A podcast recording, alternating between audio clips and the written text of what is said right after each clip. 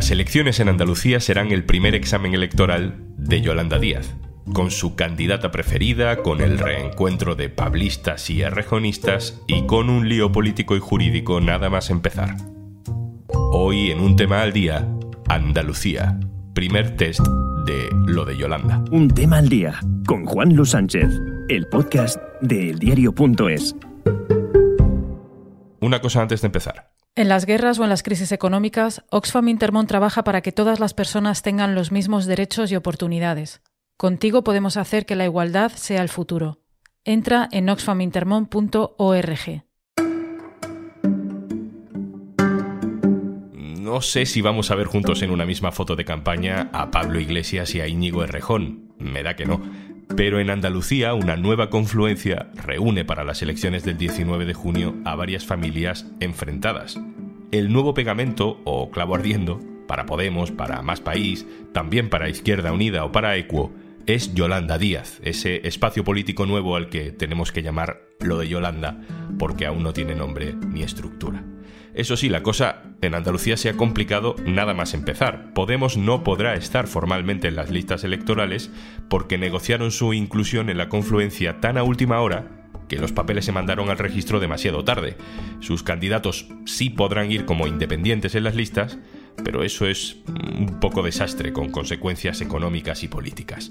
Desde Podemos aseguran que Izquierda Unida quiere aprovechar el error en el registro para negarle cosas que sí aceptó a última hora, y desde el resto de la confluencia dicen que Podemos jugó al chantaje de última hora tras cinco meses atascando las negociaciones.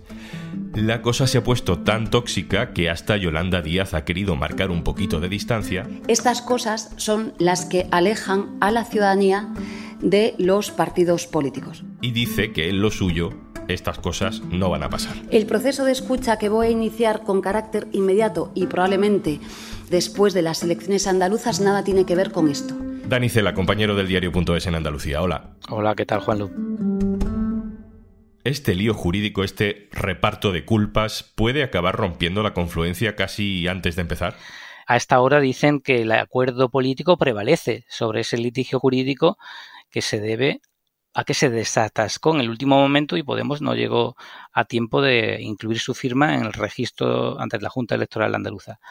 Imagino que si ese acuerdo político prevalece de aquí al próximo 16 de mayo, que es cuando se deben presentar las listas provinciales, la confluencia saldrá adelante y entonces todos ellos y todos nosotros nos centraremos en saber qué expectativas de éxito tiene esta confluencia y quedará atrás un poco este lío, este pifia jurídica. Bueno, pues hablemos de la candidatura, si parece que va a seguir adelante. La nueva confluencia se llama Por Andalucía. ¿Qué es? ¿Cómo resumimos por Andalucía?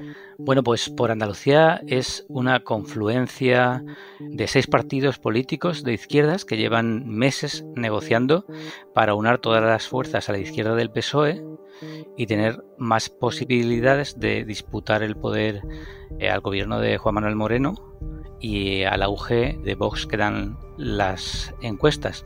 Es una coalición muy esperada que se ha trabajado mucho con mediación de independientes y con eh, una cierta vigilancia, por decirlo así, de la vicepresidenta segunda del gobierno, Yolanda Díaz, eh, porque digamos que sería, según dicen los propios miembros, una avanzadilla del Frente Amplio que ya quiere eh, construir como proyecto de país más adelante. Dani, la izquierda en Andalucía ha vivido muchísimos procesos de mutación en estos años, más incluso que la media de otros territorios, empezando por aquellas municipales donde Podemos no pintaba mucho, pero luego sí, el surgimiento después de Adelante Andalucía, de hecho la marca Adelante Andalucía sigue vigente porque Teresa Rodríguez no entra dentro de esta confluencia de por Andalucía.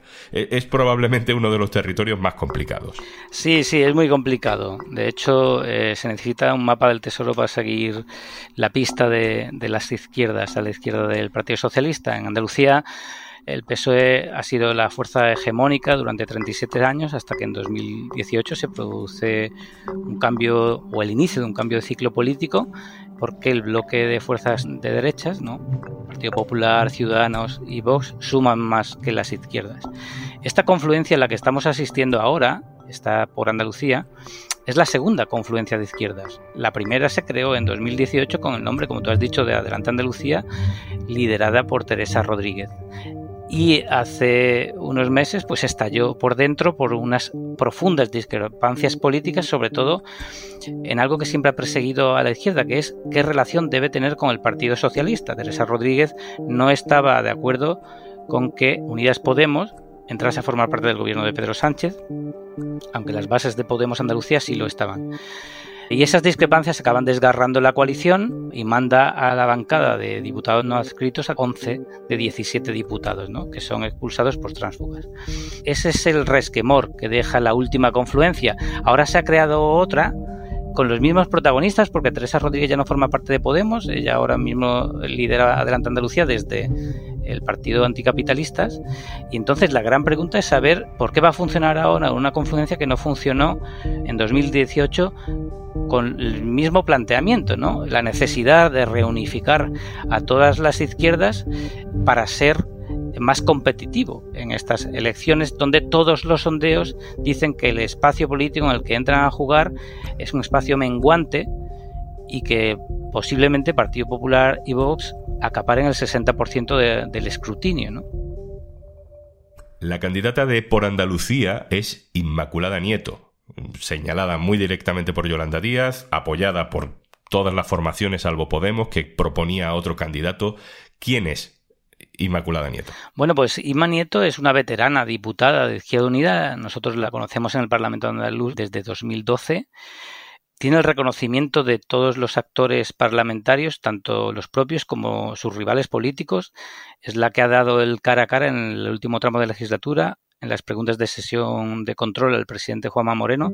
Tiene un tono muy conciliador. Se dice de ella, por ejemplo, que es puño de hierro en guante de seda, ¿no? Y usted no es más demócrata que yo.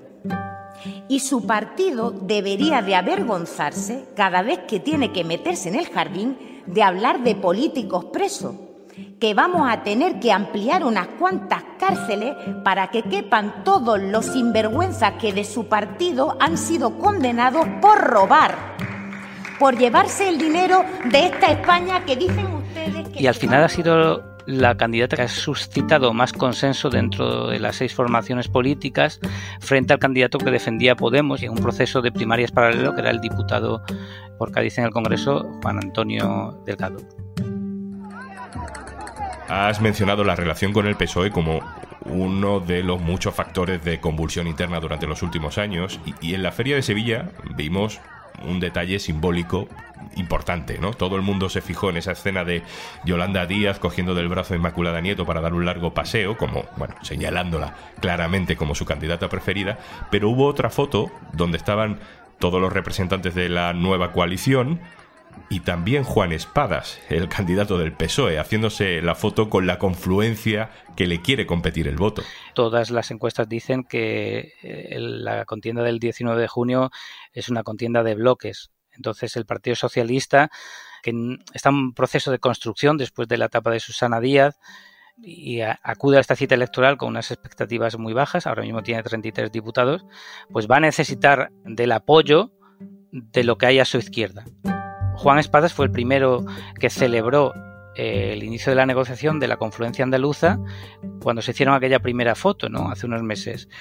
Y Yolanda Díaz mm, creo que ha demostrado y ella ha expresado que puede entenderse o que necesita entenderse con el Partido Socialista. De hecho, en Madrid yo creo que tenéis bastante más ejemplos de que ella ha mediado en todas las crisis internas del gobierno de coalición eh, siempre con una cierta lealtad hacia Pedro Sánchez y el Partido Socialista y minimizando mucho otro tipo de discursos que sale de Podemos que es un poco más beligerante. Dani, ¿qué ves más probable? ¿Que el desastre en la presentación formal de esta candidatura acabe contaminando eh, su campaña durante todas estas semanas?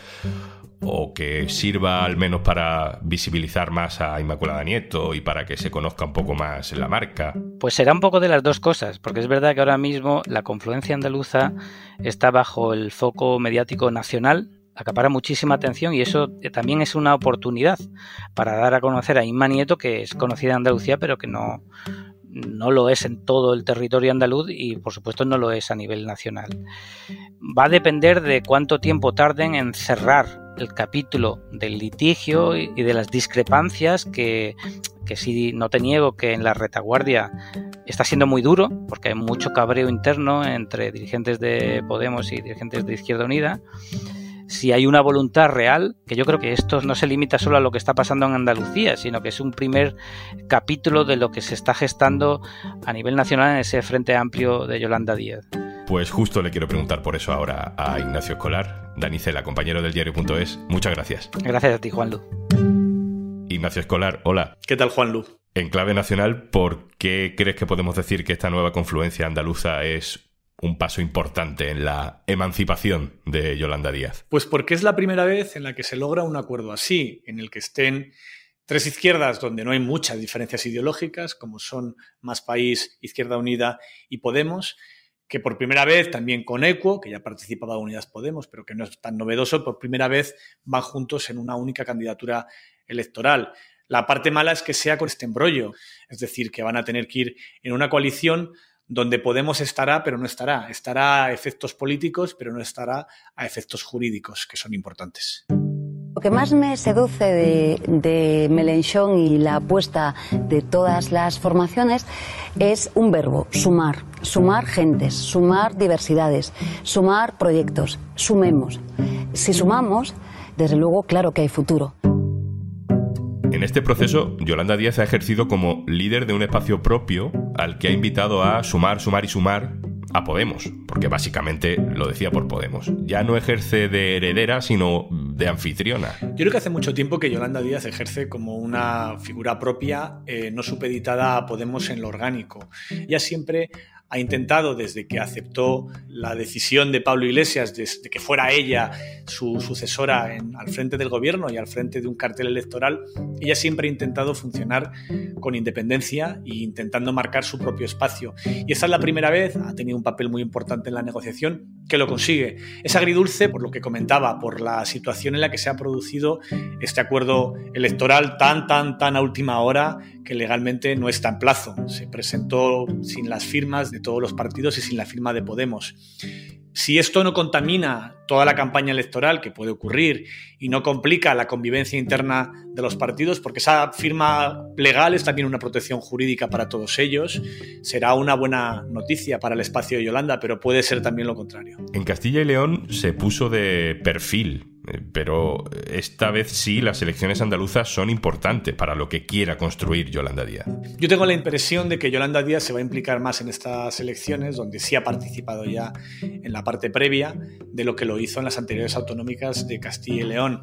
También creo que sigue siendo un escenario muy complicado, porque la derecha va tremendamente fuerte, la izquierda sigue yendo dividida, porque no os olvidéis de que está también la candidatura de Adelante Andalucía de Teresa Rodríguez de Izquierda Anticapitalista. Y, en fin, creo que va a ser un escenario difícil para la izquierda porque parten de una posición en las encuestas muy mala y es lo más probable en todas las encuestas es que vaya a haber un gobierno de PP y Vox en Andalucía.